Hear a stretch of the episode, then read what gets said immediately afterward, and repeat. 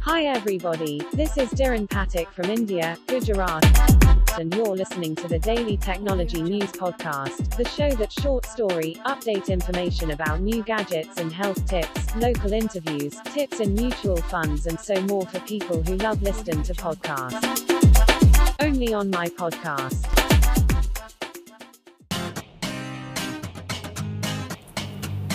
ઈ કચરાના ઢગલાથી બચવા માટે રિપેરિંગની સુવિધા જરૂરી.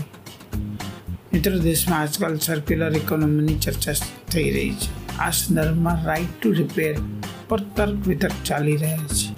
માહિતી ટેકનોલોજીના આ યુગમાં ઇલેક્ટ્રોનિક ગેજેટ્સ મોબાઈલ એસેસરીઝ લાઇફલાઇનની જેમ છે. સેલફોનથી માંડી અને ફ્રીજ અને કારમાં આવેલી નાનકડી ટેકનિકલ ગરબડને ઘણી વખત આર્થિક અને માનસિક તણાવનું કારણ બની જાય છે. જેનું સૌથી મોટું કારણ ડિવાઇસ સાથે સંકળાયેલી રહસ્યમય રિપેરિંગ કોસ્ટ અને કંટાળાજનક ટાઈમ ટ્રેકિંગ પ્રોસેસ છે. ઘરમાં કોણ જાણે કેટલા ઇલેક્ટ્રોનિક ડિવાઇસ માત્ર એટલા માટે ઈ વેસ્ટમાં તબદીલ થઈ જાય છે કેમ કે તેના રિપેરિંગ ખર્ચ કરતાં નવી પ્રોડક્ટ ખરીદવી વધુ સુવિધાજનક છે. એ વાત સાચી છે કે ઇન્ડસ્ટ્રીયલ રિવોલ્યુશનને યુરોપમાં ઇઝ ઓફ લાઈફના માર્ગે ચાલતો એક એવો સર્વિસ ક્લાસ તૈયાર કર્યો છે. જે ઉપભોક્તાવાદી પ્રવૃત્તિ અંગે ખૂબ જ બદનામ થયો છે. છેલ્લા કેટલાક દાયકામાં ગ્રાહક અધિકારો અને પર્યાવરણીય સમાધાન અંગે તેમાં વિચિત્ર બેચેની જોવા મળી રહી છે. અમેરિકા, બ્રિટન યુથી માંડીને ઓસ્ટ્રેલિયાના રાઇટ ટુ રિપેર એ કન્ઝ્યુમર રાઇટ્સને નવો ચહેરો આપ્યો છે. બ્રિટને કાયદો બનાવીને તમામ પ્રકારના ઇલેક્ટ્રોનિક ઉપકરણોને રાઇટ ટુ રિપેરમાં સામેલ કર્યા છે.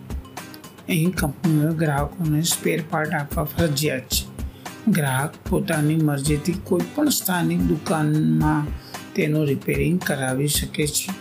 યુરોપિયન યુનિયનમાં રાઇટ ટુ રિપેરના કારણે દરેક બ્રાન્ડ પ્રોફેશનલ રિપેરમેનને દસ વર્ષ સુધી પ્રોડક્ટ સંબંધિત સ્પેર પાર્ટ સપ્લાય કરવા માટે બંધાયેલી છે. ઓસ્ટ્રેલિયામાં હવે રિપેર કેફે પણ ખુલ્યા છે. લોકલ સર્કલના એક સર્વે અનુસાર દર બીજા ઘરમાં સરેરાશ પાંચ વર્ષ જૂની કે કોઈ ડિવાઇસ પેસ્ટમાં પરિવર્તન થઈ રહી છે. કેમ કે તેનો રિપેરિંગ ખર્ચ વધુ છે. સર્વેમાં તેતાલીસ ટકા લોકો પાસે રિપેરિંગ ન થઈ શકવાને કારણે પાંચ વર્ષ જૂનું થઈ અને કોઈને પણ desktop laptop smartphone printer tablet washing machine fridge પંખા મિક્સર વગેરે છે. ઓટોમોબાઈલ ઇન્ડસ્ટ્રીની સ્થિતિ વધુ ખરાબ છે. કસ્ટમરે વાહનના સર્વિસિંગ અને ઓરિજિનલ સ્પેર પાર્ટ્સના નામે ધક્કા ખાવાની ફરજ પડે છે. દેશમાં જો રાઇટ ટુ રિપેરિંગ અસ્તિત્વમાં આવે છે, તો કંપનીઓને ગ્રાહકોને પ્રોડક્ટ અંગેના તમામ મેન્યુઅલ રિપેરિંગ મોડ્યુલ અને સોફ્ટવેર અપડેટ પૂરી પાડવાની રહેશે. તેનાથી રિપેરિંગ ઇન્ડસ્ટ્રીની આખી ઇકોસિસ્ટમ બદલાઈ જશે. તમારા લોકલ રિપેરિંગ મેકેનિક પાસે ઓરિજિનલ સ્પેર પાર્ટ્સની ઉપલબ્ધતા વધશે.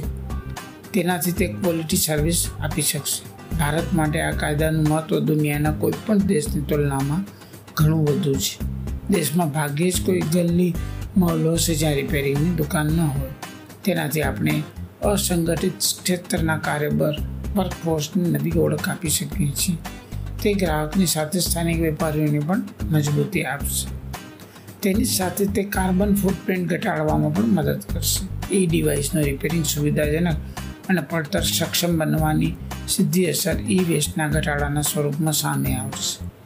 ઓરિજિનલ પાર્ટ્સના અભાવે દૂર થતા ઇલેક્ટ્રોનિક ઉત્પાદનનું રિયુઝ અને રિપેરિંગ વધુ નક્કી છે. આજે દુનિયા સામે ઈ વેસ્ટ મોટું પર્યાવરણીય સંકટ છે.